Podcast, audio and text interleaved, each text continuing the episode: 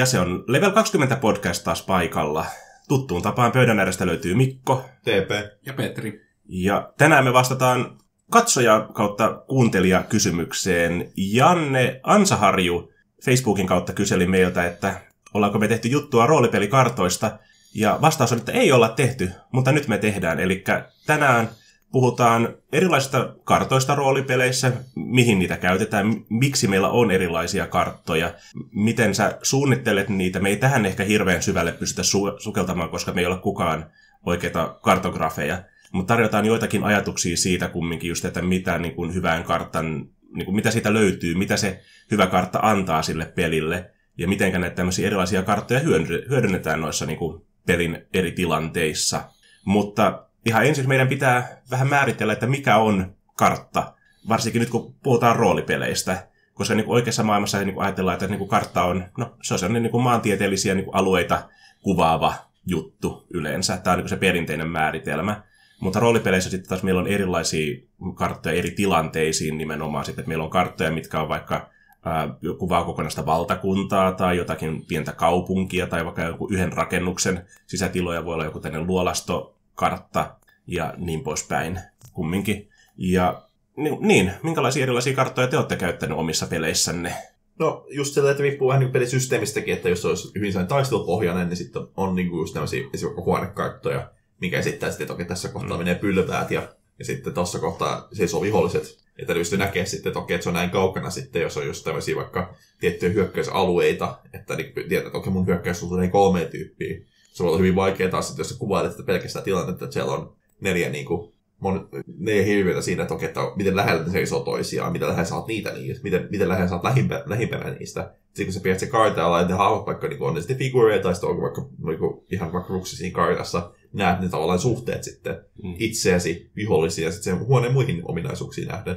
Tai sitten mm. just sillä, että voi kuvailla, että, että miten pitkä matka on oikeasti jostain tietystä kaupungista toiseen kaupunkiin.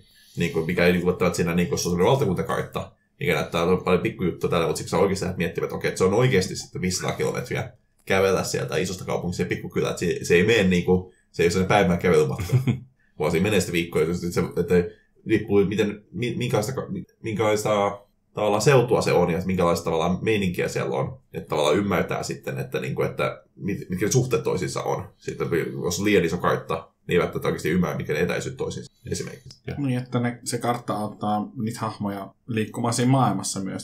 Mulle tulee tietenkin tämä pointtina, että varmaan just Dungeons and Dragonsissa ja si- siitä johdannaisissa peleissä, niin silloin on kuitenkin jonkin verran alkuperää niin kuin mm. tämmöisissä miniatyyrisotapeleissä, joissa on ta- niin kuin välttämätöntä tai niin kuin, tarkoituksenmukaista, että on todella tarkat kartat, ja monissa roolipeleissäkin ne on. Meillä, meidän pelipöydässä esimerkiksi, niin välillä tarvii tarkempaa karttaa, välillä ollaan sitten, no se on suunnilleen näin, se on suunnilleen näin. Mm. Mutta jos peli on sellainen, että siinä on hyvin tarkasti määritelty, että no niin, tämän Loitson alue on kuutio, jos, jonka yksi sivu on viisi jalkaa, ja semmoiseen alueeseen se vaikuttaa, niin sitten pitää olla tarkkaa, että miten se on. Ja itse siinäkin on ei nyt mennä näin metatasolle vielä, mutta siinäkin on kyseenalaisuus, että minkä takia sä et voisi valita, että se vaikutusalue on niin kuin näiden kartan ruutujen ulkopuolella, koska eihän siinä määritellä, että sen pitäisi sopia tähän, äh, tähän niin kuin mm. kartastoon. No, se on pientä huijausta, mutta kuitenkin. Äh, Jokainen porukka tulkitsee sääntöjä niin kuin omalle pelityylilleen edullisella tavalla. Ja niin kuin, mä itse tekisin niin kuin tämän podcastin niin kuin kohdalla tavalla, että jaetaan nämä niin kuin kartat kahti, niin kuin karkeasti kahteen kategoriaan että meillä on nämä tämmöiset, voisiko sanoa, strategiset tai taktiset kartat, jotka yleensä just on tarkoitettu siihen, kun pitää tosi tarkasti mallintaa jotakin niin kuin tiettyä tilaa tai tiettyä paikkaa, jos näitä etäisyyksiä, suhteita toisiinsa. Ja sitten meillä on näitä tämmöisiä, voisiko sanoa, fluffikarttoja tai tämmöisiä, mitkä on maailmankuvaa rakentavia karttoja, mitkä auttaa niin kuin sitä peliporukkaa hahmottamaan, että miltä se maailma näyttää, miltä se maailma tuntuu ja niin kuin tavallaan ymmärtämään sitä, niin kuin, millainen se maailma on, missä nyt pelataan sitten. Ja mennään nyt ekana näihin strategisiin ja taktisiin karttoihin. Niin kuin Petri tuossa aikoinaan sanoikin jo justiinsa, että monet roolipelit on niin kuin rakentunut kumminkin tälle vanhalle niin kuin sota- ja strategiapelipohjalle, eli on ollut näitä, on ne sitten ollut keskiaikaisia armeita tai Napoleonissa aikaisia armeita sun muita, jotka taistelee keskenään pöydällä. Ja siihen on tarvittu tietysti se kartta, niin kuin missä ne figuurit fyysisesti seisoo, että sä hahmotat siinä, että mikä yksikkö voi ampua ketäkin, mikä yksikkö voi juosta kenenkäkin päälle tai jos ne joutuu pakenemaan, niin mihin suuntaan ne voi paeta ja näin poispäin. Ja tämä niin kuin, sotapeli niin kuin perinne, näkyy varsin vahvasti, erityisesti ehkä noissa vanhoissa alkuperäisissä roolipeleissä, Dungeons Dragonsissa ja heti sitä niin kuin seuranneissa peleissä, koska ne keskittyy aika paljon taisteluun, fyysiseen konfliktiin, missä oli tärkeää nimenomaan nähdä, että ää, ketkä kaikki on niin kuin vaikka joku loitsun kantamalla, pystyykö mun jousiampuja näkemään edes tuon tyyppi, että voinko mä ampua siihen, tai onko siinä jossakin niin kuin toisen hirviön vieressä tilaa vielä ylimääräiselle soturille mennä mätkimään sitä. Ja niin kuin sitä, erityisesti ehkä noissa vanhan kunnon, koulukunnan näissä dungeon crawleissa, luolastoseikkailuissa, niin niillä oli tietysti tämä niin kuin, ulottuvuus oli hirveän tärkeä, että niissä huoneissa, missä on taistelua, niin se huone piti aika hyvin pystyä mallintaa silleen, että jokainen voi laittaa oikeasti oman figuurinsa just siihen ruutuun, missä ne on. Että sitten kun se velho vääjäämättömästi tekee sen tulipalloloitsun, niin voidaan katsoa, että onko se porukan soturi tai porukan varas sen vaikutusalueella vai ei. Ja niin kuin mitä Petri itse sanoi tuossa, että jossakin tilanteessa voidaan sitten huijata, että ampuskin sen loitsun niin kartan ulkopuolelle, mutta sitten voidaan nähdäkin, että niin kuin missä on ne paikat, minne se loitsun voi kohdistaa. Että tuossa on seinä, sä et voi ampua sitä loitsua sen seinän toiselle puolelle, koska sä et näe sitä esimerkiksi. Kyllä. Ja luolastaseikkailussa myös toinen puoli, niin kuin tavallaan miksi tämmöinen niin strateginen tai taktinen niin ulottuvuus oli myös se, että kun piirret, lähdettiin sitä luolastoa tutkimaan, niin se yleensä lähdet, että tässä on se sisäänkäynti. Ja sitten tästä se luolasto lähtee laajenemaan. Sä tulet risteykseen, meetkö vasemmalle vai oikealle, me tänne, piirretään karttaa siinä justiinsa, että sä näet taas, että sä tulet tämmöiseen huoneeseen, siellä on näitä ja näitä, tuolla on ovi, tuolla on laskusilta, et cetera, tämmöisiä juttuja. Et se oli myös tärkeää niin kuin nähdä, että miten se luolasto rakentuu siinä ympärillä, että sitten jos tulee niin kuin ongelmia, että mihin suuntaan mä voin juosta vaikka pakoon, tai mistä huoneesta mä voin juosta toiseen huoneeseen auttamaan sitten sitä kaveria. Ja niin kuin, ehkä just, koska niin kuin, oltiin aika paljon vielä niin kuin varsinkin varhaisvuosina just tämä, niin kuin, harrastettu paljon näitä niin kuin strategia- sotapelejä, niin se oli tärkeää tavallaan myös, että pystyttiin niin kuin, mittaamaan siinä niin kuin paperilla etäisyykset, kuinka monta vuoroa mulla vaikka menee esimerkiksi päästä sieltä pakoon tai päästä toisen avuksi. Tai just niin kun tutkii sen luolastoista, ja kun se luolasto alkaa muodostumaan sen kartalle, ja huomaat yhtäkkiä, että hetki, tässä keskellä on niin kuin iso alue, mitä me ei niin kuin olla vielä nähty, että ehkä se ottaa täykeitä katsoja katsomaan, että se ei voi just antaa tämmöisiä vinkkejä tavallaan, mitä sä, mm. niin kuin, se on se kuvailit jokaista huonetta, ja sitä luolasta itsessään niin kuin se pystyy suoraan antamaan, mutta se on huomattavaa, kun sä sitä vähän niin kuin linnun näkökulmasta niin kuin luolasta, että hetki, täällä on pakko olla vielä jotain, mitä meillä on huomattukaan. Kyllä. Kyllä, ja mun käsittääkseen myös joskus oli sellainen pelityyli, että siis käytettiin tätä tällaista tarkkaa ruutukarttaa, mutta sitten ei ollutkaan kyse siitä, että pelijohtaja vaan piirsi pelaajille valmiiksi, että no niin, tällainen tämä luolasta on, vaan pelijohtaja kuvas näin, niin sitten ne pelaaja, pelaajat ja pelaajahahmot vähän, tässä meni roolipelaaminen ja pelaaminen vähän sekaisin, että joutui itse piirtämään sen kartan ja sitten jos teki virheitä, niin sitten, aa, te ette olekaan ihan kartalla, kun, kun tota, että siinä on tapahtunut joku virhe, se, että hetkonen, tämän huoneen ei pitäisi johtaa tähän, kun tämä toisen käytävä pitäisi olla pidempi, ja siinä on tapahtunut joku mittausvirhe. Mm. Tätä voisi käyttää myös jossain maagisessa tyrmässä, että ahaa, tässä onkin joku efekti, joka lyhentää tätä matkaa tai jotakin muuta häikkää, että siellä on jotakin vääristimiä. Mulle tulee mieleen vi, niin kuin video, videopelipomoista Dark Soulsissa on yksi sellainen pomo, jonka huone onkin sellainen illuusio, ja sitten se niin jotakin samantapaista voisi roolipelissä käyttää efektinä. Jos meillä on objektiivinen kartta, niin vaikka me, meillä ihmisillä on hyvä tällainen tilanhahmotuskyky, niin silti meidän tilanhahmotuskyky on täydellinen. Että jos me ei saada sitä valmista, minkä TP äsken kuvaa, me ei saada sitä valmista objektiivista karttaa pelinjohtajalta, vaan meidän pitää itse piirtää se ja huomata, hetkonen, että tuossa on varmaan salahuone. Ni, niin sekin tuo siihen sellaisen aspektin, että pelaajat etsii sieltä tämmöisiä mm. salaisuuksia ja muuta. Mm. Jos ei tarvitse kuvata silleen, että siinä seinässä on na- niin nappula, mitä voi painaa, mm. vaan se voi antaa vinkin tavallaan just sillä tavalla, että oikeasti tässä seinässä voisi olla ehkä nappula, mitä painamaan mm. saa joku salaoven auki. Tämä seinä ei ole ihan tasainen, tässä on jotakin. Tai mm. sä tunnet ilmavirran jostakin. Aa, jotakin. Niin, että se niin suoraan sitä ilmi, mutta sitten kun pelaat niin tavallaan ohjataan sille, että siellä pakko mm. olla ehkä jotain, tai siellä voisi olla jotain. Ja sitten se itse asiassa nyt kun sä katsotkin tarkemmin, niin se tulee, tunnet ilmavirtaa sitten seinän läpi. Just, ja, niin kuin, ja mitä meilläkin on välillä käynyt jossakin peleissä on se just, että meillä on piirretty se kartta jostakin vaikka kartanosta, ja pelaaja ilmoittaa, että se menee tähän huoneeseen ja tähän nurkkaan, että löytyykö sieltä jotakin, ja sitten, että haa, sä menit just siihen nurkkaan, missä on ansalukko, mm. tiput kellari ja hirviö syö sut. Koska sitä se nimenomaan tänne taktinen tai strateginen kartta, niin kuin, nimenomaan ideana on, että sä saat sillä niin kuin, tosi spesifiä niin kuin informaatiota kommunikoitua noille pelaajille sitten. Ja niin kuin ne näkee hyvin tarkasti, ja useimmissa tilanteissa ainakin objektiivisesti se, että mitä siinä tilassa on, mitä siinä ei ole, mitkä on ne sisääntulo, ulostulo, reitit tai vastaavat, ja tämmöisiä, niin kuin, mitä pystyy tekemään. Esimerkiksi kun salapoliisipelit varmaan niin kuin hyötyy tästä kanssa paljon sillä, että jos sulla on just piilotettuja esineitä siellä tai piilotettuja ää, vaikka noita sisäänkäyntejä tai salahuoneita, niin että just tässä näet, että tässä pohjapiirustuksessa on jotakin hämärää, että Että täällä on niin kuin tämmöisiä tyhjiä kohtia, missä niin kuin pitäisi olla jotakin kaiken logiikan mukaan, mutta siellä ei mukamas ole mitään. Mm.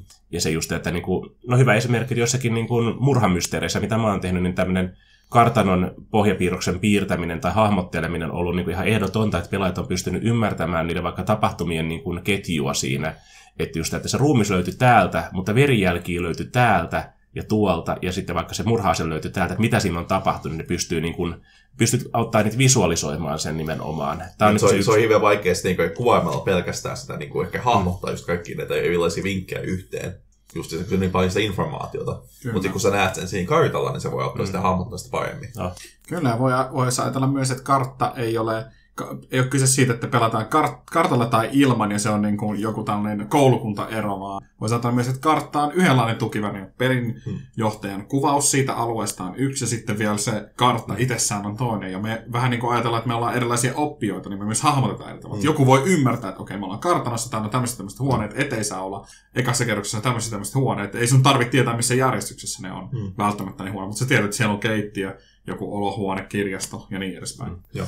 Ja aika usein meillä on tullutkin sitä, että pelijohtaja saattaa olla, että itse mä pidän tästä kartan, että se on mulle, hel- mulle helpompi. Joo, ja sitten pelaajat kysyy, että voisitko itse vähän niin kuin piirtää näitä suhteita tähän kartalle. Niin kuin. Kyllä. Että just välillä riippuu, riippuu tilanteesta, että, ei se, että se joka, aina jokaisessa niin kuin, tavallaan tilanteessa pitää olla kartta, vaan se on aina sitten niin kuin just, että okei, nyt, nyt tuntuu, että vähän liikaa informaatiota, mutta se vähän niin kuin pitää niin kuin ka- karttaa, että se niin kartta aina palvelee semmoista tiettyä tarkoitusta. Että se antaa tietyn määrän informaatiota sitten, että just, että jos sä pyydät, että saako näiden huoneiden suhteet toisensa niin kuin auki, niin Mm. mm. se pitää, että pitää pari neliöä sieltä ja kertoo tälle, että ei tarvitse kertoa, että okei, tässä, tässä huoneessa tuossa kohtaa pöytä ja tuossa kohtaa tuoli, vaan siinä kohtaa viittaa vaan se, että näyttää ne Mm. mm. yhtenäiset suhteet toisissa, että okei, tämän huoneen vieressä on tämä huone, ja sisäänkäynti on tässä, ja ikkunat on tuonne itään suuntaan tässä näin. Että ymmärretään just se sitten vähän niin kuin, että okei, nää, nyt mä pystyn orientoimaan itseäni paremmin. Kyllä. Mä, mä haluan sanoa senkin, että tätä kysymystä on ei tarvi ajatella sille, että niinku, A, jos sä tosi hyvä roolipelaaja, niin te ette käytä karttaa, koska te Mm. luotatte toisiin ja te ette niinku, nillitä säännöistä liikaa, vaan mun mielestä tässä on, tää on niinku makuasia ja tavallaan sille, että miten, miten haluaa pelata. Mm. Mutta mun mielestä oli itse asiassa kiva, kun mä vedin vähän sellaista dungeon crawl-tyyppistä ö, pätkää, jonka, joka meni miettiin liskodiskoksi. Mä vaan piirsin paperille hyvin summittaisen kartan, mistä näkyy suunnilleen, missä, niinku, missä mennään, mutta taisteluita ja muita ei tarvinnut, tarvinnut vetää ruudukolla, että meillä se peli sujuu sillä tavalla. Ei sen takia, että se olisi jotenkin väärin.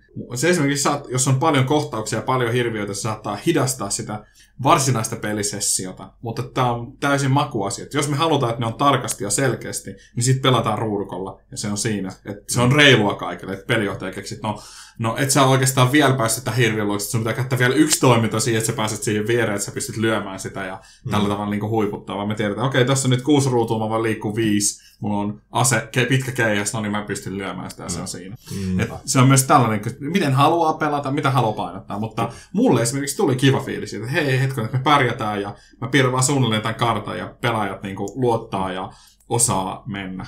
Ja vähän niin kuin viime sessiollakin oli mustikkalla hyökkäs laivan kimppuun, koska pelijohtaja oli silleen, että no pelaajat tarvii expaa. Mus, release the Kraken! Mustikkalla kimppuun. Niin pystyitte laivassa orientoimaan sen, että okei, tuolla puolella on toi laiva, tossa on toi mustikkalla, no niin. No, Ja just tämmöinen niin ajatuksena tämmöinen niin strateginen tai taktinen kartta nimenomaan, sen on tarkoitus niin kuin auttaa hahmottamaan sitä tilannetta siinä just, että niitä ei tarvitse tosiaan koko ajan käyttää, vaan silloin kun se tilanne vaatii sitä eh, syystä tai toisesta, just että taistelut, jotka niin kuin vaatii tosi tarkkaa niin kuin sijoittelua toisiinsa nähden, tai just tässä johtolankojen tai tämmöisten tekemistä. Nyt hyvä esimerkki tuossa tätä nauhoittaessa, niin huomenna ollaan pelaamassa Shadowrunia, missä pelaajalla on luvassa niin sanotusti pankkiryöstö. Mulla pitää olla pankista jonkinlaisia karttoja, että pelaajat ymmärtää, missä ne holvit on tai missä kamerat on esimerkiksi, että ne pystyy suunnittelemaan sen ryöstön. Mutta mä en tarvitse pakolla semmoista karttaa, mikä niinku, mitä mä ruudukkoan sitten niinku taisteluja varten kumminkaan todennäköisesti, vaan se just, että pelaajat ymmärtää, niinku, että tuolla on tietokonekeskus, sieltä löytyy kaikki nämä turvakameroiden hallintalaitteet, ja tuolla on joku vartioiden tupa, ja tuolla on siivojan komero. Mutta tämmöinen justiinsa. Ja näiden niin kuin, taktisten ja strategisten karttojen niin kuin, sitten lisäksi toinen karttatyyppi taas, mitä mä ajattelin, se on niin kuin, nämä tämmöistä maailmaa rakentavat kartat, fluffikartat, lore-kartat, miten niin kuin, haluaa nimetäkään niitä. Ja ideana nimenomaan, että niin kuin, ne ei ole ää, tarkoitettu taas niin kuin, tämmöisiin niin kuin, nopeatempoisiin niin kohtauksiin yleensä, vaan ne voi olla just kuvia siitä kaupungista, valtakunnasta tai vaikka sitä koko planeetasta. Se voi olla joku tähtisysteemin kartta tai tämmöinen, mutta sen on niin ideana niin auttaa hahmottamaan sitä peliporukkaa, että miten se maailma toimii, miltä se maailma näyttää, miksi jotakin asioita on tuolla ja miksi jotakin asioita taas ei ole tuolla toisaalta. Koska niin kuin, mites, onko se TP, sä sanoit tuossa aikaisemmin, miten se olikaan, että niin kuin historiasta 80 prosenttia on niin kuin maantietoa, 10 prosenttia on ihmisten touhuja ja 10 prosenttia on vaan silkkaa tuuria. Jotain tämmöistä, en muista kuka näin sanokin, sanokaa joku Ja, itseään viisun, vi- viisaampi ihminen, mutta ju, juurikin näin tietysti, että jos miettii ensin vaikka tota Pathfinderissa tai Inner Sea Regionia, niin se voi miettiä, että okei, miksei näitä, niin se vaikka Mavankin expansionista on paljon niin otuksia löydetty tuolta pohjoisesta. Ja se yksi, että se etäisyys on hyvin iso, ja toinen, että siinä on meri välissä. että se voi niinku auttaa sitä, ahaa, okei, nyt mä ymmärränkin, miksei näitä olekaan täällä. Tai miksi nämä, niinku, miksi nämä tiedot ei niinku, reagoi toistensa kesken, mutta ne ei ole just, että kun Petri toi esimerkin, että löytyy semmoinen niinku, magian niin kuin, luoma aalikko löytyy kahden valtion välistä. Okei, näin, tämän takia nämä valtiot niin keskustele tai käy sotaa keskenään, vaikka muuten voisikin miettiä, miksi ne käykään. Et siinä on aina vähän niin kuin sellainen syy, mikä ei käy välttämättä ilmi muuten kuin katsomalla karttaa ja ymmärtää, ahaa, tässä on Mm. tämmöinen dynamiikka myöskin olemassa. kun miettii ihan niin oikeita maailmaa esimerkiksi just, että miten valtioiden rajat muodostui aikoinaan, oli, että siinä oli vuoria, jokia, metsiä, jotakin tämmöisiä luonnonesteitä, mitkä niin kuin selkeästi asetti se, että niin kuin tällä puolella elää näitä ihmisiä, tällä puolella elää näitä ihmisiä. Ja on nykyaikanakin edelleen asettaa On. aika paljon niitä. Ne on sieltä jäljellä kumminkin edelleen. Sitten taas kun katsoo jotenkin Afrikan karttaa, että se on niin sekava juttu, kun joku meni, ja, meni sinne ja piirsi niin kuin viivottimella sitten ne rajat uusiksi. Mm. Ja sen takia se on niin kuin edelleen koko paikka sekaisin. Mm. Mutta just tämmöisen niin kuin maailmankuvakartan niin kuin ideana on nimenomaan niin kuin saada se porukka ymmärtämään, että miksi se maailma on sellainen kuin se on ja miten se toimii. Ja hyviä esimerkkejä mulle tulee mieleen, jossakin vanhassa roolipelissä mä tykkäsin varsinkin siinä, niin kuin, että Runequestissa oli muutamia hyviä karttoja, missä ne oli niin kuin tietysti ne kartat, mitkä näyttää, että täällä on tämä valtio, kaupungit sijaitsee tuolla, tuossa on jokia, vuoria sun muita, mutta sitten vaikka esimerkiksi tässä on kartta, että missä eri alueilla puhutaan mitäkin kieltä, että tässä on teualainen kielivyöhyke, tuolla puhutaan kreolilaisia kieliä, ja justiinsa tämä on taas tuo niin kuin Lunarin imperiumin kieliryhmä on täällä. Että sä näet, että, mist, että jos sun hahmo on täältä kotoisin, niin sä niin tiedät, että mitä kieltä se puhuu sillä perusteella. Tai jos se, niin kuin, toinen tyyppi tulee jostakin tuolta alueelta, niin sä voit päätellä, että mitä kieliä se osaa kenties sen perusteella, että mitä ryhmittymiä siinä on. Tai kun kuvaillaan just, että niin kuin aavikolla erää pa- paimentolaisia, niin sitten siinä on kartta, joka näyttää, että missä ne eri heimojen alueet menee. Ja sä näet, että okei, että näillä kahdella heimolla on yhteistä niin kuin rajaviivaa, eli nämä todennäköisesti tappelee keskenään, mutta näillä kahdella heimolla ei ole yhteistä rajaviivaa, eli todennäköisesti ne ei ole vuorovaikutuksessa keskenänsä. Uskonnoille tai tämmöisille kulttuurivyöhykkeille myös voi olla tämmöisiä omia karttoja, mitkä auttaa sun hahmottamaan, että missä tavallaan on niin kuin minkäkin tyyppistä niin kuin kulttuuria, niin sanotusti, tai mihinkä joku va- valtion vaikutusvalta ulottuu. Se auttaa sel- selittämään sitä maailmaa ja esimerkiksi just, että minkä takia, että jos on joku tietyn uskonnon alainen, niin mikä takia tuntuu vaikka tosi oudolta, oot keskellä vaikka toista uskonnon aluetta. Hmm. Että sen takia, sä tavallaan oot se, niin kuin, miksi sä tör- törötät tavallaan joukosta sieltä. Kun taas toisaalta, jos sä olisit tuossa toisessa kaupungissa, niin sitten sä kuulut siellä taas koko paljon muita. Kyllä. Se, että sä ottaa hahmottamaan, hahmottamaan sitä maailmaa eri tavalla sitten, On. kun sulla on erilaisia karttoja sitten, Kyllä. mitä, mitkä ei välttämättä tule esille sit siitä sun kaupungin kartasta, mikä sulla on siinä. E- Esimerkiksi suosikkikarttoja, mitkä mä tykkään, on se, mitkä merkkaa niin kuin, tärkeimmät kauppareitit esimerkiksi. Niin kuin, että on ne sitten fantasiamaailmassa, tai sitten vaikka niin kuin jossakin skifipelissä, että avaruuskarttaa niin kuin merkata, että mitkä on ne isoimmat kauppareitit. Että sä näet heti, että okei, tossa niin risteää kaksi isoa kauppareittiä, eli ton planeetan on pakko olla tärkeä paikka, koska niin kuin jos kaksi isoa kauppareittiä kohtaa siinä, siellä on pakko olla paljon kauppaa Mm. koska näin myös ihan oikeassa maailmassa meillä on isoimmat kaupungit ympäri maailmaa, niin on muodostunut kauppapaikoille käytännössä katsoen, no voi sanoa aina. Mm. Ja täm, näin Se, se on vasta, vasta, sanotaan vasta nykyaikanakin nyky, meidän maailmassa alkaa tulla tämmöisiä keinotekoisia kaupunkeja, mitkä vähän niin kuin rakentaa vaan jonnekin, koska siellä on tilaa. Kyllä, Et sille, että, niinku, että niitä ei pysty niinku, niin hyvin perustaa toki, että se on vaikka Joensuussa tai että se on just vaikka jossain muu, muu kauppapaikka ollut tai Mm. muuten tärkeä paikka. Että se vaan nyt on vaan laitettu siihen, kun se on tilaa. Se vasta on viime vuosina tullut Mm. tämmöinen ilmiö. Ja sitten eikä näkee tosi paljon näistä niinku, kuvitteellisista kartoista, että niinku, voi kaupunkia laittaa vaan mihin sattuu. Just, että se vaan näyttää kivalta kartta. Mutta silleen, että jos miettii niinku sitä että niinku, lainausmeikissä realistisesti, niin sitten siinä ei välttämättä olisi muuten muodostuskaupunkia muuta kuin, että kartan tekijä päättää laittaa sen kaupunkin Ah. vaan siihen. koska niin kuin tämmöinen hyvä kartta niin kuin tässä tilanteessa pystyy tosiaan niin kuin kertomaan sitä maailmasta paljon enemmän kuin mitä se kirjan tekijä ehkä pystyisi niin kuin kokonaisen sivun tai kappaleen aikana selittämään. Hyviä esimerkkejä on vaikka joku yksittäisen kaupungin kartta siinä justiinsa, että sulla voi olla niin kuin nimetty joku paikka vanhaksi kaupungissa tai tämmöistä, ja sä kuvittelisit, että se on varmaan siinä niin kuin sataman vieressä, että, koska yleensä asutus muodostuu sataman lähelle. Kun sitten sä katsot sitä karttaa, että se satama sijaitsee jossakin niin kuin, vaikka kilometrin päässä siitä, et, niin kuin, mi, miksi ihmeessä, että miksi vanha kaupunki on niin kau, kaupa, kaukana tuosta satamasta. No, meri on ehkä laskenut tai maa on kohonnut. Että sä heti mm. niin kuin, ymmärrät, että okei, näin tämä homma toimii. Mm ja miten se muuttaa se dy- dynamiikkakin sinne, vaikka siinä kaupungista, ja se voisi tapahtua jo valtiotasollakin, jos muuttuu tämmöisiä isoja vaikka luonnonmullistuksia, tai sitten yhtäkkiä jos joku toinen valtio tuleekin valtaamaan mm. niin sit kau- toisen kaupungin tai aluetta sieltä, miten se muuttaa se dynamiikkaa sitten se valtion sisällä. Ah. Ja se niin kuin, ehkä tämän takia niin kuin, roolipeli kuin roolipeli, niin yksi minimivaatimuksista sen lisäksi, että se on hahmolomake mukana, niin on se, että siinä on joku kartta, mikä selittää sitä maailmaa jollakin tavalla.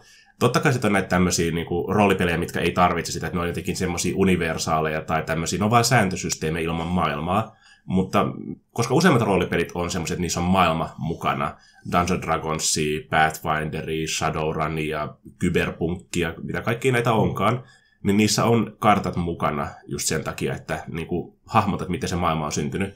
Koska tässä Cyberpunk Redissä mä tykkäsin, siinä kirjassa on kartta siitä, että miten toi Night City on syntynyt, että missä eri vaiheissa sitä niin kuin, äh, on muokattu, ja siis mi- milloin kun saari on yhdistetty mantereeseen takaisin, että on laitettu täyttömaata sinne, että on saatu sinne niemen kärki aikaiseksi, missä oli aikaisemmin vain pelkästään saari. Tai että miksi tuossa kohdassa onkin poukama, kun siinä ei aikaisemmin ollut poukamaa. No siinä on ruopattu se, että ollaan saatu niin kuin, laivoille paikka.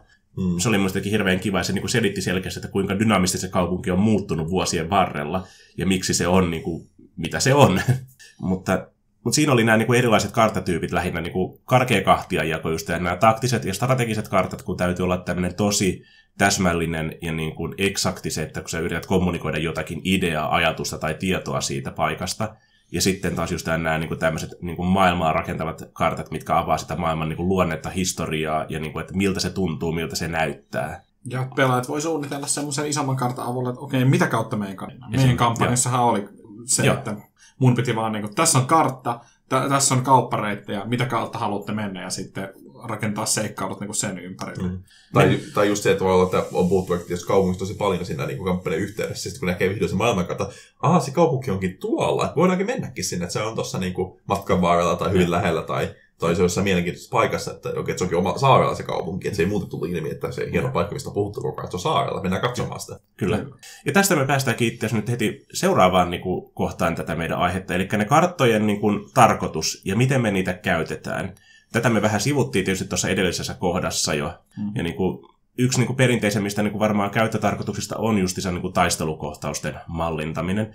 Ja taistelujahan meillä on hyvin niin kuin erilaisia tietysti, että meillä on näitä niin kuin, ää, mitä mä nyt sanoisin, niin kuin Dungeons Dragonsista ei vastaisi tämmöisiä skirmis, silloin vähän huonoa suomennosta taas, mutta siellä pienillä joukoilla tapahtuville taisteluille on niin kuin Rähinä. Rähinä, on yhden tyyppinen niin kuin kartta taas justiinsa. Mutta sitten esimerkiksi kumminkin toi Rogue Trader roolipeli, missä niin kuin, ää, taas avaruustaistelut on melkein pakko käydä ruutupaperilla sen takia, koska sä et muuten pysty hahmottamaan joitakin asioita, että miten ne tapahtuu. Hyvä esimerkki on siinä, että jos sä ammut ohjuksia laivasta, niin ne ei katoa vuoron lopussa, ne ohjukset, ne jää liikkeelle sinne ja ne etenee siellä kartalla sen mm. jälkeen. Mm. Ja mä muistan yhden kerran, kun pelaajat onnistu ajamaan omiin ohjuksiinsa sen takia, kun ne unohti, että kun ne on ammuttu kerran, niin ne ei lopeta liikkumista ennen kuin ne poistuu siitä kartta-alueelta.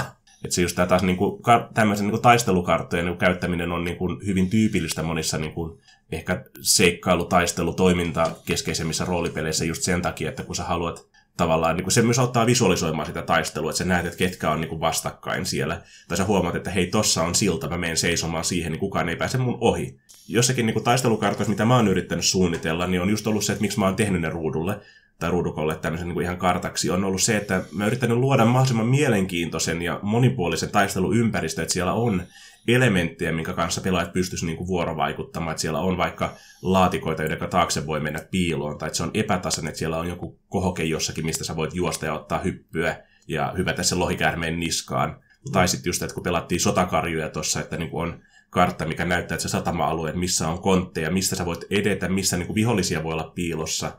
Tai että minne suuntaan sä voit evakuoida sitten, kun sulla on niin kuin tilanne päällä. Et silloin ei tarvinnut niin tarkkaan niin kuin ruutukerralla liikkua, mutta oli tärkeää just sen takia tietää, että missä viholliset on, missä me ollaan, missä on mahdolliset etenemissuunnat. Mm.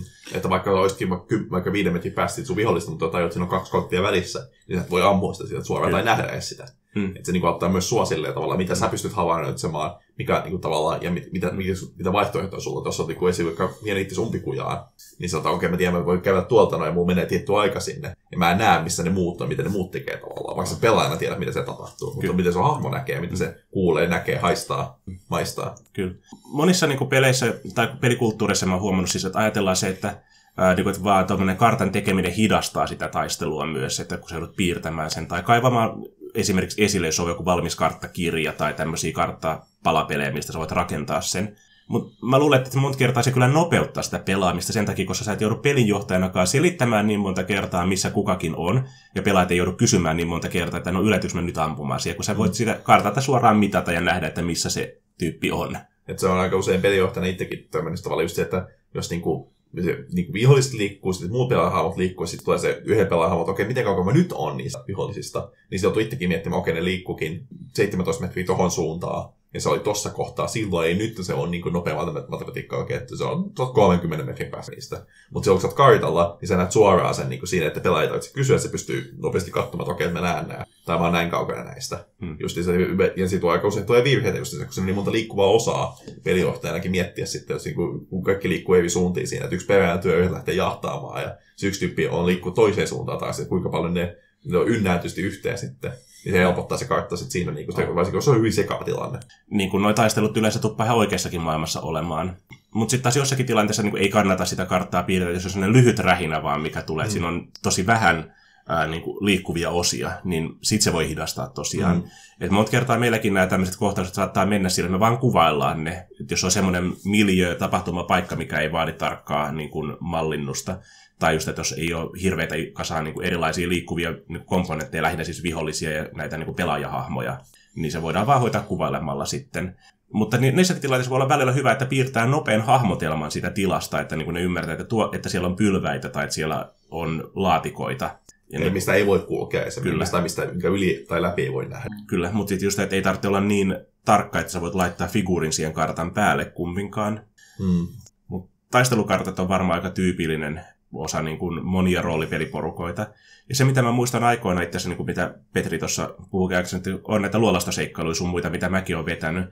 Ja mä oon aika monta kertaa laittanut pelaajat itse piirtämään niitä karttoja siinä, että just sen takia, että kun ne menee, on sitten mikä tahansa luolasta, se voi olla ihan oikea Dungeons Dragons-tyyppinen luola luolasta, tai se voi olla joku hylätty avaruusasema, tai se voi olla joku kartano sun muu. Että kun pelaajat itse joutuu alkaa piirtää sitä karttaa, niin ne myös pääsee niin uppoutumaan siihen peliin samalla. Sitten kun ne joutuu paneutumaan siihen, miettimään sitä karttaa, miettimään sitä niin kuin tapahtumapaikkaa siinä, että just että äh, puhuttiin itse ennen kuin alettiin nauhoittamaan, niin puhuttiin noista muutamista vanhoista tietokonepeleistä, mitkä ää, niin kuin ei anna sulle kart, niin kuin siinä tietokonepelissä kartalle suoraan paik- niin kuin sellaista merkkiä, että ilmestyy ruksi, joka kertoo, että meet tänne, vaan ne kertoo, että niin kuin lähde pohjoiseen kulkevaa tietä pitkin ja käänny ensimmäisessä risteyksessä vasemmalle ja jatka niin pitkään, kunnes saavut kukkulalle, jonka huippu on punainen. Ja siellä on majatalo kysy Bobia, ja sit sä löydät sen. Kyllä, jotakin tämmöistä. Että just, että kun annat tämmöisiä ohjeita sun muita noille pelaajille sitten, niin sekin on ihan hauska juttu, että sitten ne joutuu ehkä kaivaa sen kartan esille sinne, alkaa miettimään, että okei, tosta lähtee toi pohjoiseen menevä tie, okei, tuolla näkyy kukkulat, eli varmaan meidän pitää mennä tohon kylään, koska se on heti siinä kukkulan vieressä. Mm. Tai sitten tietty huoneeseen osuu tiettyyn kellonaikaan niin kuin auringonsäde, ja sitten se näyttää sen aarteen paikan, niin sitten okei, okay, se kartta esiin ja kattaa niin kompassista vähän, että okei, että se on pakko olla tässä huoneessa sitten. Ja sitten osaa mennä oikeaan paikkaan, että jos haluaa antaa tuosta vähän mielikuvituksen sen Joo. tilannetta, niin ei tarvitse sanoa, että okei, se on tuossa huoneessa, minkä sinne. Kyllä. Koska pelaajat kokee aina sitä niin kuin suurta niin kuin ylpeyttä ja tyytyväisyyttä, kun ne voi olla, kokea olevansa ovelia tai hoksanneensa jonkun jutun. Hmm. Se, miksi arvotukset, ansat ja tämmöiset on niin kuin, roolipeleissä niin kuin, oleellinen osa ollut jo niin kuin DDn alkuajoista lähtien, on se just, että kun sä hoksaat, että mitä siinä halutaan tai mitä siinä tapahtuu, niin se tuntuu hyvältä, niin sanotusti. Mm. Esimerkiksi kun näet tuossa luolossa yhtäkkiä pitkän käytävän, missä ei näe mitään liikettä tai muuta, niin jokainen pelaaja arvaa, että siinä on pakko olla joku, joku ansta ansoja, ja sitten Mm. alkaa niitä etsimään sit siitä, niin, niin Mm. se, aina, niin kuin, se on jo sellainen visuaalinen vihje, että siinä on ehkä, ehkä jotain vialla, mikä ei välttämättä, niin kuin, totta kai se kuvallissakin maailma tulisi esille, jos kerrotaan pitkä käytävä ja tälleen näin, niin sitten ka- jokainen katsoo jokaisen kiven läpi hyvin tarkkaan siinä, niin Mutta se niin kartta voi kertoa enemmän kuin tuhat sanaa tapauksessa. Kyllä. Ja se just ja tavallaan, että sit kun sä alat nähdä myös sen, kun se kartta rakentuu pikkuhiljaa siinä, niin saatat huomata, että tämä onkin aika massiivinen tämä luolasto esimerkiksi. On ollut pari seikkailua, missä pelaajat on laskeutunut ainakin kartanon kellariin, ja ne on kuvitellut, että se on sellainen parin kolmen huoneen kellari, ja sitten yhtäkkiä 15 huonetta myöhemmin ne tajuaa, että me ollaan vasta puolessa välissä, niin että, niin kuin, että mitä täällä tapahtuu. Että se kartta voi kertoa myös niin kuin, tarinan, mm. ja niin kuin, monesti just nämä niin kuin, isot maailmankartat, just niiden idea onkin se, että ne kertoo tavallaan sitä tarinaa, että kun sä näet valtioiden rajat, missä on pääkaupungit, metsiä sun muita, tai niin kuin vaikka joku avaruuskartat esimerkiksi, missä menee erilaiset niin kuin nämä asutusalueet, että mitkä planeetat on tutkittu ja mitkä on tuntemattomia, onko siellä jotakin muuta semmoista niin kuin selittämätöntä mustia aukkoja, nebulaa tai vastaavaa, mikä niin kuin, ää, niin kuin visualisoi sitä, että miksi tonne ei ole menty esimerkiksi. Mm. Tai esimerkiksi niin kuin Numenera, niin kuin se kartta, mikä näyttää sen, niin kuin sen Beyondin ja sitten, mikä se toinen Steadfast. on? Steadfast. ja sinä että, että siinä onkin yksi semmoinen niin kuin tähdenmuotoinen metsä, missä on kaupungin keskellä, niin on heti se, mikä, mikäkään toi on, mitäkään siellä on, mennäänkö katsomaan. Mm. Että silleen, että just, että ei se tule sillä muuten mielelle näe sitä karttaa sitten. Kyllä. Että se niin kuin, luo sen mielenkiintoa sitten siihen niin kuin, alueeseen.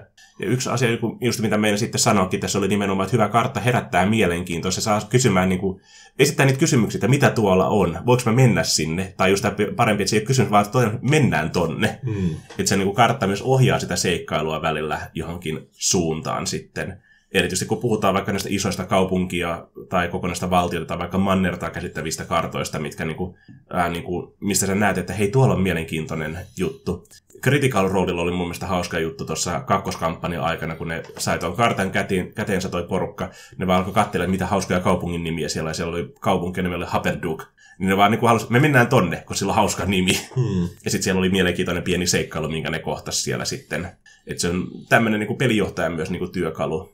Ja se peli ei tarvitse olla sellainen niin sanotusti äh, hiekkalaatikko, täysin avoin peli, että missä voit vaan mennä mihin tahansa, vaan että pelaajilla on niinku vaihtoehtoja niinku poiketa siitä niinku pääjuonesta tai siitä niinku punaisesta langasta ja vaan todeta, että me mennään tonne. Hmm.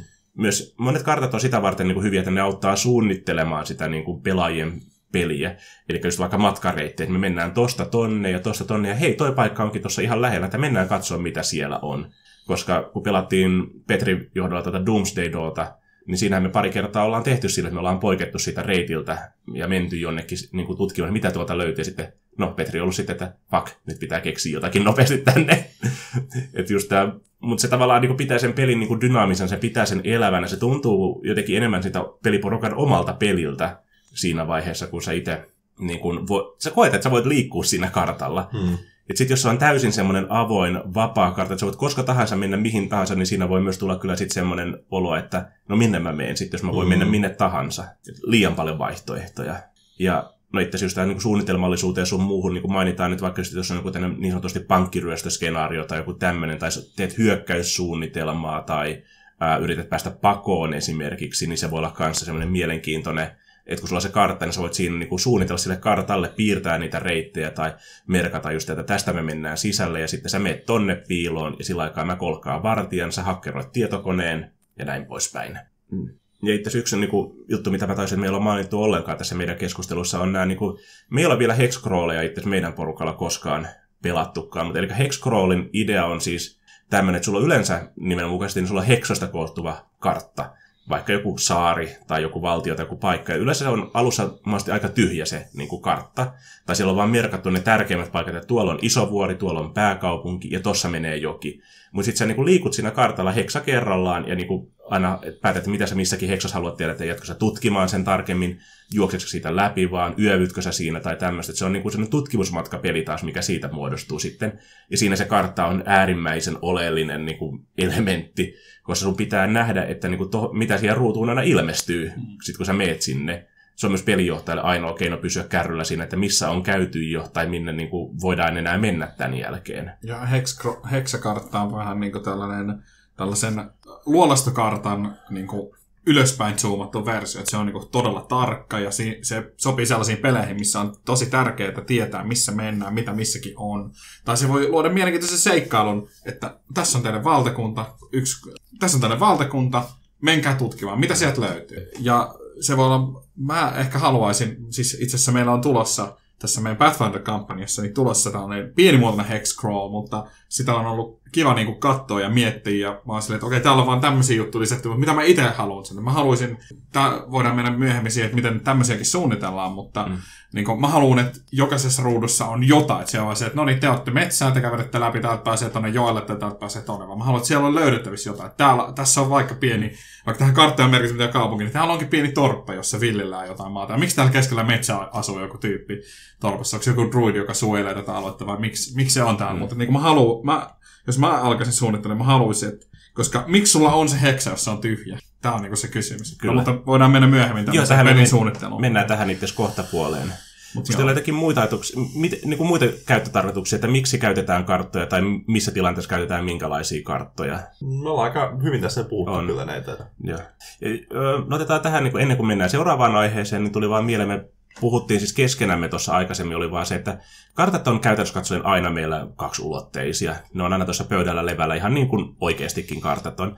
Mutta sitten esimerkiksi, kun on avaruustaistelua tai jotakin tämmöistä, niin kuin miksei meillä ole kolmiulotteisia karttoja, miksei me voida liikkua pystyakselilla siinä.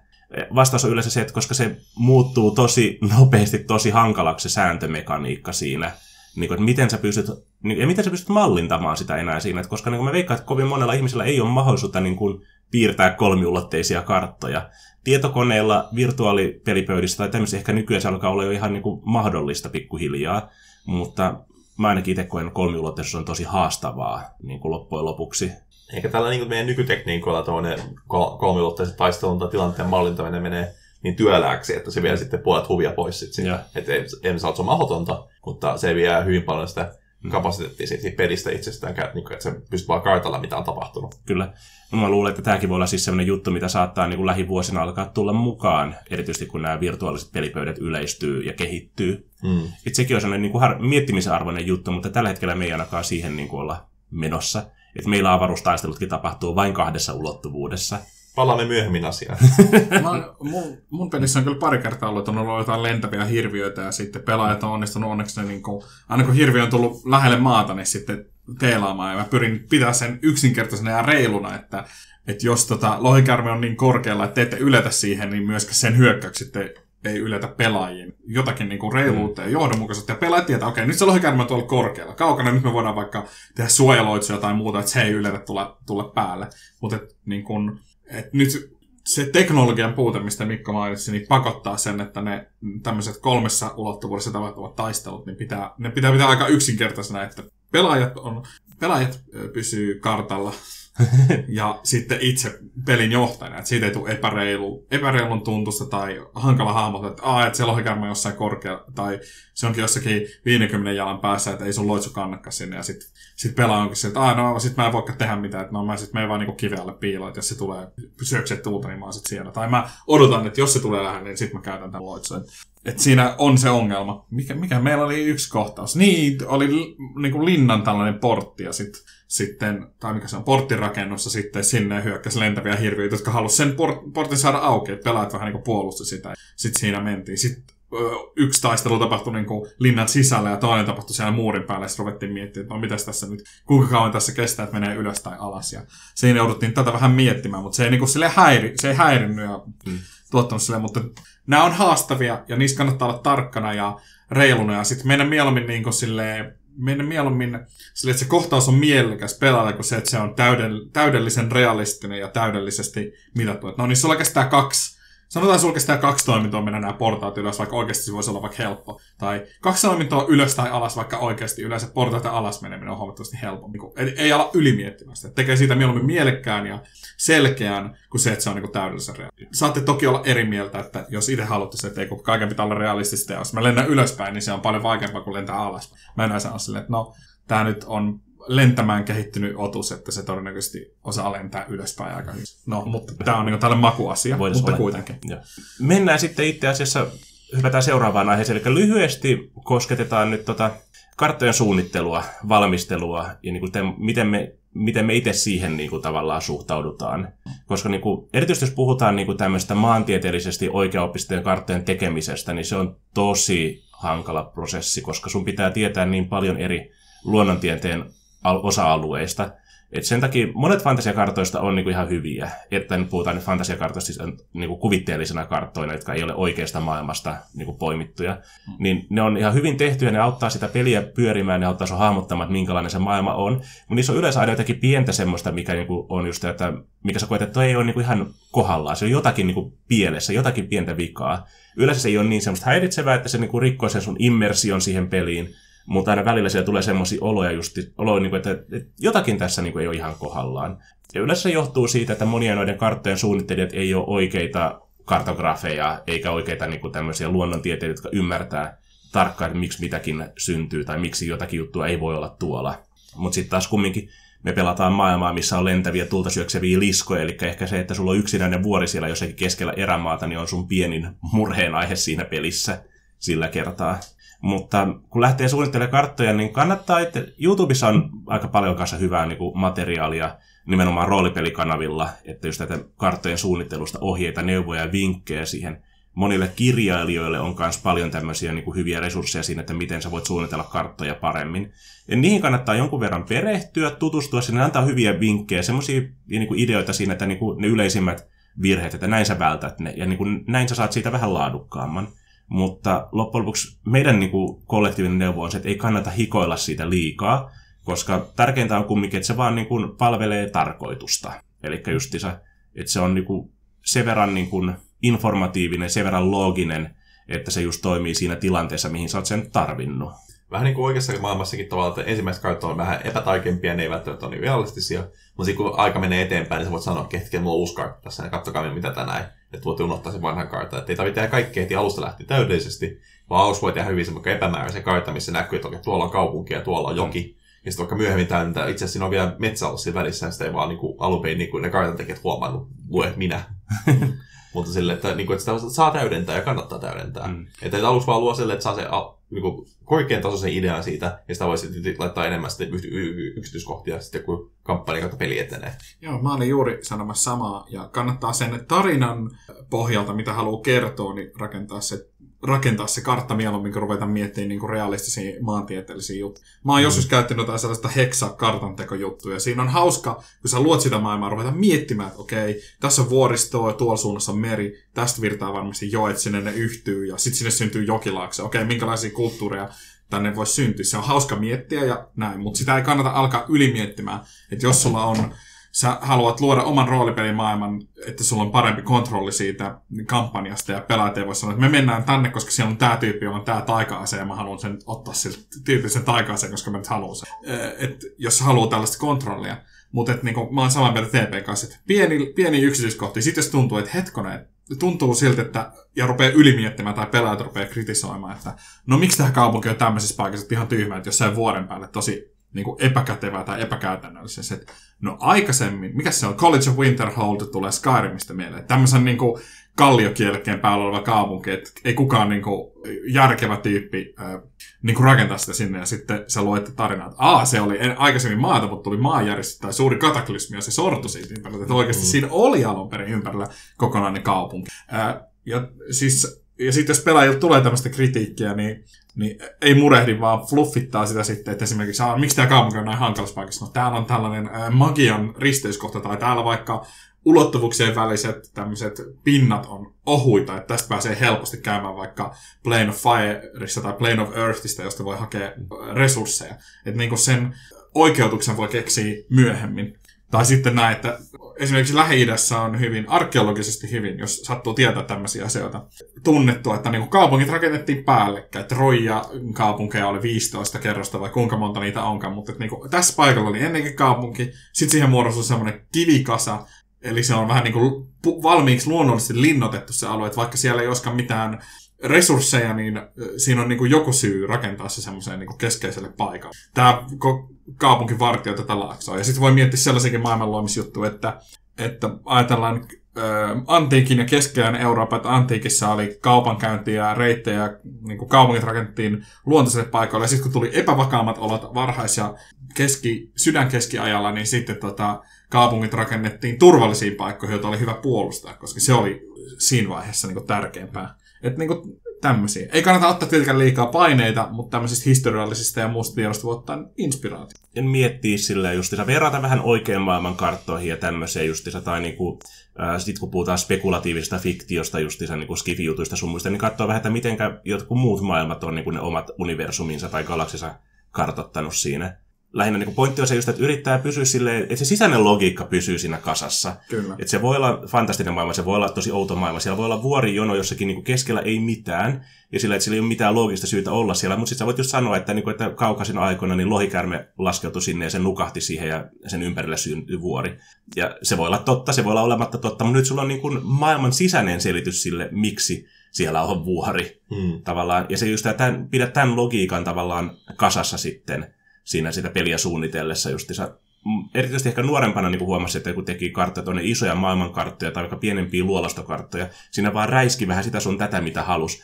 Mutta kun se laittaa edes niin puolikkaan ajatuksen siihen niin panokseksi tai niin siihen juttuun, niin sä saat siitä ylös, yleensä ulos niin paljon enemmän siinä, että pysähtyy vähäksi aikaa miettimään. Joskus sulla voi olla sellainen pakko tilanne, että sun on pakko tehdä joku tietyn tyyppinen kartta, että se palvelee sitä sun tarkoitusta, mutta silloinkin se on hyväksyttävä syy. Sä joudut tekemään kartan, koska sä tarvitsit just tämän tyyppisen kartan siinä. Jossakin luolastoissa vaikka just, että klassinen esimerkki on se, että sä teet luolaston, missä kaikki käytävät on niin kuin viisi jalkaa leveitä ja ehkä viisi jalkaa korkeita. Ja sitten siellä onkin hirviö, joka on niin kuin ainakin kymmenen jalkaa leveä ja kymmenen jalkaa korkea. Niin miten se on päässyt sinne sisälle. Niin kuin, tämmöisiä juttuja, kun jää pysähtyy miettimään, niin se ei tipu niin kaikkein ilmisel, ilmiselvimpiin niin kuin ketunkoloihin sitten. Mutta sitten taas, että sä voit jo välillä rikkoa näitä sääntöjä myös, jos oot tosi rohkea mm. tai taitava. Mutta tekemällä oppii aika paljon mun mielestä on esimerkiksi todella mielenkiintoista miettiä erilaisia luolastoja just se, että okei, okay, tämä on asuttu. Siinä pitää olla jotain logiikkaa. Yleensä ihmiset tai mitkään olennot ei rakenna asuttuja paikkoja. Että tässä on tämä yksi sisäänkäynti ja sitten sieltä vaan pääsee näihin muihin osastoihin. Että siellä on selkeät käytävät, mitä pitkin mennään. Mutta sitten taas seikkailusuunnitellessa on kivempi tehdä pelillisesti se selkeäksi, että pelaajille ei ole liikaa vaihtoehto. Että siinä on joku logiikka ja etenemistapa siinä niin kuin luolastossa. Että se on, se on, mikä tämä on? Hienovarainen tasapaino saavuttaa, mutta tietenkin on helpompi luoda vaan, niin kuin, tämä on pyramidi, joka on hauta, ja tämä on tällainen hankala ja sokkeloinen just sen takia, että se faarao tai kuka tahansa sinne onka haudattu, niin on halunnut, että kukaan ei pääse sitä ryöstämään, niin se on tehnyt siitä niin tarpeettomasti hankala, että siellä ei asu mm. ketään. Sitten jos sä taas teet koboldien luolla, niin okei, mihin, missä ne käy vessassa, missä ni, mihin ne heittää niiden roskat, onko niillä jotain lemmikeitä siellä tai jotain muuta. Missä ne nukkuu. Missä ne nukkuu, mm. missä ne syö, mistä ne hakee ruokaa, niin edes. Ja luulisin, että tämmöinen rosvojokkokin niin loisi useampia sisäänkäyntejä sinne. Sehän voi olla. Tai ajatellaan joku kääpiöiden yksinäinen vuori. Niillä oli salakäytävä sinne, koska siltä varalta, että jos niitä halusi päästä sinne sisään ilman, että kukaan huomaa, niin niillä oli se. Kyllä. Ja sittenhän kannattaa käyttää oikean maailman karttoja niin kuin pohjana just. Ja monissa seikkailuissa mä oon esimerkiksi linnojen kartat suunnitellut niin kuin oikean maailman linnojen karttojen pohjalta, ottanut sen siitä ideaksi, ehkä vähän muokannut sitä. Shadowrunissa, Cyberpunkissa, tämmöisissä peleissä, niin mä käytän ihan monesti niin kuin oikeiden toimistorakennusten sun muiden karttoja niin kuin niiden rakennusten pohjapiirustuksina. Yksi seikkailu sijoittui aikoinaan, niin kuin, se oli kyllä steampunk-tyyppinen seikkailu, mutta mä kanssa otin niin tämmöisen vanhan niin kuin juna-aseman kartan, eli puhutaan tämmöistä viktoriaanisen ajan oikein tämmöistä prameesta, isosta, hienosta juna-asemasta, niin otin sen tapahtumapaikaksi siinä. Koska, no, se edustaa hyvin sitä kulttuuria, mihinkä se peli sijoittuu, ja se on niin kuin valmiiksi joku miettinyt mun puolesta. Mm. Sitten mun ei tarvitse muuta kuin vaan sijoittaa ne omat elementit sinne paikoilleen. Niin, ei tarvitse välttämättä sitä pöydällä keksiä uudelleen. Ei. Ja monet pelijohtajat käyttää itse sitä, että ne ottaa vanhoista tai uudemmistakin moduuleista ne kartat itselleen käyttöön, erityisesti kun puhutaan jostakin luolastojen kartoista tai tämmöisistä. Sä voit ottaa jonkun vanhan Shadowrun niin kuin, seikkailun kartan ja käyttää sitä sun omassa niin kuin, seikkailussa mm. käyttämättä mitään muuta materiaalia siitä. Tässä suhteessa varastaminen on sallittua. Viimeisenä kohtana tässä meidän podcastissa niin hyvin lyhyt tämmöinen ajatus siitä, että kartoista, jotka ei ole karttoja, koska niin kuin me ollaan sanottu, että karttojen tärkeimpiä tehtäviä on auttaa sitä porukkaan hahmottamaan sitä maailmaa, vi, äh, niin kuin visualisoimaan sitä, että miltä se näyttää, miltä se tuntuu. Ja me todettiin, että on muutamia tämmöisiä niin kuin elementtejä, jotka on niin kuin karttoja, mutta ei kuitenkaan. Itse Petri otti esimerkiksi tuon, sanoisin nyt siis Tomb of Horrorsin. Kyllä. Et siinä oli, kanssa, oli tietysti kartta siitä varsinaisesta niin kuin tyrmästä, missä seikkaillaan, mutta jokaisesta, niin kuin, kuin joka huoneesta, ainakin tärkeimmistä huoneista, oli ainakin Joo. joku kuva, mikä havainnollisti sitä, että miltä se huone näyttää siitä niin kuin seikkailijoiden perspektiivistä. Että tältä se käytävä näyttää, kun sä katsot sieltä pohjoispäädystä eteläpäätyyn. Tai että tältä se huone näyttää, mihinkä te tipuitte nytten. Mm. Ja sitten muistaakseni se seikkailu on kirjoitettu kai sille, että se alkaakin niin, että te näette ku, tämmöisen kukkulan tai vanhan hautakummun jostakin toisen kukkulan päältä, joka on meren meren tällaisen jyrkänteen reunalla, ja siitä, näkee, siitä pystyy näkemään, että siinä on se kumpu, että ah, tämän kokoinen tämä tyrmä suunnilleen on. Se antaa jo ainakin ovelille pelaajille hahmotuskyky. Okei, että se on niin suunnilleen näin leveä, suunnilleen tämän kokoinen. Ja sitten siinä on vielä hauskana aspektina, siihen on tehty niin pääkallon kuva siihen maahan. Sinne on laitettu isot kivet, että niitä ei näe, ellei sä sitä kuva, kuviota ei hahmota, ellei se katso sitä sieltä ylempää ja kauempaa. Mutta joo, tällainen voi olla tämmöisiä niin kuin havainnollistavia kuvia just ja tavallaan sitä kartan niin kuin sisältä hmm. periaatteessa just, ja niin kuin kuva, niin kuin, että sä voit ottaa kuvan sitä huoneesta, tai vaikka sitten joku tommonen ää, niin kuin kuva jostakin kylästä esimerkiksi sille, että se ei ole pakko olla niin kuin just, just se kylä, mitä siinä seikkailussa on, mutta jäätiin vaikka miettimään sitä, että esimerkiksi sulla on joku telttakaupunki, että minkälaisia ne teltat on siinä, että onko ne tiipiitä, onko ne jurttia, onko ne jotenkin tämmöisiä niin kuin sotaleiristä tyypillisempiä niin kuin telttoja, onko ne turnajaistelttoja. Että sä voit kaivaa internetistä tai jostakin muualta ihan tämmöisen kuvan jostakin niin kuin vaikkapa sanotaan Intianin sotaleiristä esimerkiksi, ja näyttää sen pelaajille sen kuvan, niin ne saa siitä sen käsityksen, että okei, tältä se niin kuin vähän näyttää, tältä se tuntuu ja sun ei pakolla tarvitse sitä koko telttakylää sitten niin kuin kartoittaa, kun ne ymmärtää tavallaan, että niin kuin, minkä tyyppisestä niin kuin, miljöistä on kyse nytten. Tämä mun mielestä tämä menee jo niin kartan ja havainnekuvan välimaasta, mutta jos sä näytät, niin kuin, että pelaajat tulee vaikka kukkulan päälle ja näkee niin kuin linnan, johon ne tietää, että ne on menossa, ja ne näkee, että siellä on tiettyjä torneja, niin ne ei hahmota ollessaan siinä litteessä kartassa siellä sisällä, okei, okay, kohtaa pitäisi olla iso torni, mutta sinne ei ole mitään sisäänkäyntiä. Pitääkö meidän mennä alaspäin, ylöspäin, pitääkö kiivetä jostakin ikkunasta sinne sisään? Mun näkyy vaikka, että siellä on ovi, siellä on ikkunoita. Me tiedetään, jossakin kerroksessa täytyy olla ikkuna, mistä pääsee sisään. Että tämmöinen niin sivuprofiili antaa täysin erilaisen näke, nä, näyn siihen maailmaan ja auttaa niin kuin hahmottamaan sitä paremmin. Mm. Toinen hyvä esimerkki tämmöistä oli taas sitten, että me oltiin Peter Petrin seikkailussa just tämä legendaariksi, legendaariksi muodostunut Lisko Disco. Päädyttiin tuonne pyramidin sisälle, just tämä, mistä niin Petri oli tämmöisiä havainnoistavia kuvia siitä niin kuin pohjapiirustuksista. Mutta sitten sieltä niin kumminkin, TPhän se kysyi justiinsa, niin, että kun me alettiin kuvailemaan, että minkälaisia noita hieroglyfejä tai reliefejä sun muita siellä näkyy seinillä, että miksei näistä ole niin kuin mitään havainnollistavaa kuvaa. Ja no pelijohtaja ei ollut tietysti hoksannut vähän silloin. Hmm. Mutta tämäkin voi niin kuin auttaa, että sun ei tarvitse pakolla piirtää sitä semmoista vaikka seinäkuvaa niin kuin täysin yksi yhteen, mutta sä voit piirtää sen vaikka tikkuukoilla, niin kuin, että sä hahmotat se, että miltä se näyttää kutakuinkin, että minkälainen tarina siinä jossakin seinässä on esimerkiksi. Tai just joku ovi, jonka ympärillä on riimuja, niin sä voit just tää, niin kuin, piirtää ne riimut sitten semmoisiin niin vaikka ryhmiin tai jotenkin muuten ne havainnosta, että okei, tässä on joku logiikka, tässä on joku merkitys siinä, että miksi nämä riimut on tässä oven ympärillä. Ne ei ole vaan koristeita tämmöisiä. Ja tuolla on sellaisia, sanotaan pelkästään niin, informatiivisia karttoja, voi vähän miettiä, niin kuin, oikeassa maailmassa vaikka niin bussiverkosta kuvaa, että se ei niin kuin välttämättä niin kuin ole sille maantieteellisesti mitenkään taikka, mutta se kuvastaa tavallaan niitä suhteita esimerkiksi, että okei mä tiedän, miten pääsen täältä pysäkiltä tänne näin. Tai sulla on vaikka semmoinen diplomatiakartta, missä näkee, että okei, tämmöiset suhteet esimerkiksi näillä kahden valtiolla tai näillä ihmisillä on, että nämä, nämä tyylit rakastaa toisia, nämä vihaa toisia, nämä, nämä tyylit on jutellut yli kerran keskenään, näkee niitä niin kuin havainnoista erilaista niin kuin, suhteita ja mistä, mistä niin kuin, että se ei ole realistinen sillä tavalla, mutta se kertoo hyvin paljon informaatiota, mitä muuten ei ehkä välttämättä siitä kartasta saisi ilmi tai kuvasta tai kuvailmista. Kyllä. Ja ehkä just tämmöisiä, niin, just tämä, niin kuin näiden tämmöisten vähän abstraktimpien karttojen niin kuin idea on kumminkin silleen, niin kuin saada se vähän konkreettisemmaksi hmm. jotenkin. Ja just jälleen kerran visualisoida se niin kuin informaatio siitä. Niin. Esimerkiksi kun Mikko antoi esimerkiksi niistä kauppareiteistä, että se voi tietenkin laittaa niin kuin ihan vaan niin kuin se niin kuin maantieteellisen kartan päällä pistää niin viivoja siitä. Tai sä voit yksinkertaistaa sitä, se on tosi monimutkainen kauppareitistä, että sä vaan kuvasta niin kuin, vaikka kaupunkeja pelkästään palloina ja sitten niin näet silleen, miten ne kommunikoi keskenään, mitkä käy kauppaa keskenään. Koska sä oot pelkästään se maantieteellisen kartan päästä, voit olla hyvin sekava taas siitä kartasta, mm. kun siellä on liikaa informaatiota siinä. Ja hyvä esimerkki mun mielestä tällaisesta just havainnekuvasta, joka niin hyvin orientoi maailmaan. Taru Ormusten herrasta, siinä on hyvin vähän kuvitusta siinä kirjassa. Kartat on tietenkin iso osa sitä, mutta siinä on nämä Morjan ovet. Ja meille riittäisi ehkä lukijana, että okei, siinä on tällaiset ovet, siinä lukee kääpiö haltijariimuilla seuraava teksti ja sitten näin niin kerrottu. Mutta sitten Tolkien on nähnyt se ja kuvailu se, että isot, isot ovet ja sitten kaksi puuta kasvaa niin kuin siinä vieressä. No niin, me ymmärretään, mistä siinä on kyse, mutta se tuo niin kuin vielä lisää ja avaa meidän mielikuvitus, kun ne riimut on oikeasti kirjoitettu siinä. Ja sitten jos haluaa käyttää sitä liitettä, niin voi niin kuin kääntää ne itse. Ah, näin näin menee ja näin tällä kielellä kirjoitetaan ja näin edespäin. se, niin kuin, se se ei, me ei tarvita sitä kartaksi sitä kuvaa siitä ovesta, mutta se silti niin kuin, se tuo siihen kohtaukseen paljon enemmän. Hmm. Tai sitten on joku tällainen, mikä tämä on, olisi vaikka tämmöinen siis palapeli, ei palapeli, mikä niin kuin arvoitus tai joku muu ansa, niin sekin kannattaa piirtää pelaajille, että ne niin kuin hahmottaa sen. Sä voit kuvailla, että jo, että tässä on niin kuin kulho ja kolme kulhoa ja yhdessä on valkoisia punaisia helmiä ja yhdessä on pelkkiä punaisia, yhdessä valkoisia, ja sitten pelaaja pitää päätellä, mikä on missäkin. Mutta se, että piirtää sen kuvan, että no niin, tältä nämä näyttää, ja tämmöisiä on kulhot, ja miten te päättelette, että missä on mitäkin. Se voi tuoda hyvin paljon lisää sen tilanteeseen. Kyllä. Et, että niin kuin, voi tuntua siltä, että semmoinen voi olla ajanhaaskausta, mutta niin kuin pelityyliin riippuen. Se voi tuoda niin paljon siihen lisää siihen mm.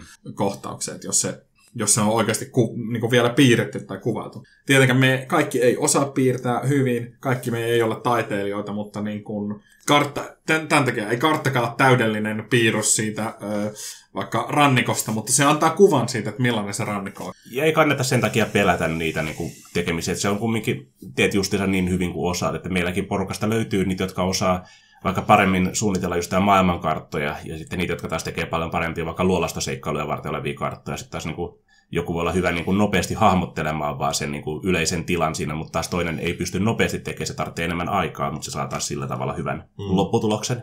Mutta tässä oli muutamia ajatuksia noista kartoista, karttojen tekemisestä, hyödyntämisestä ja tämmöisestä. Tässä kaikki tältä erää. Näihin kuviin, näihin kuviin, näihin tunnelmiin. Kiitos paljon.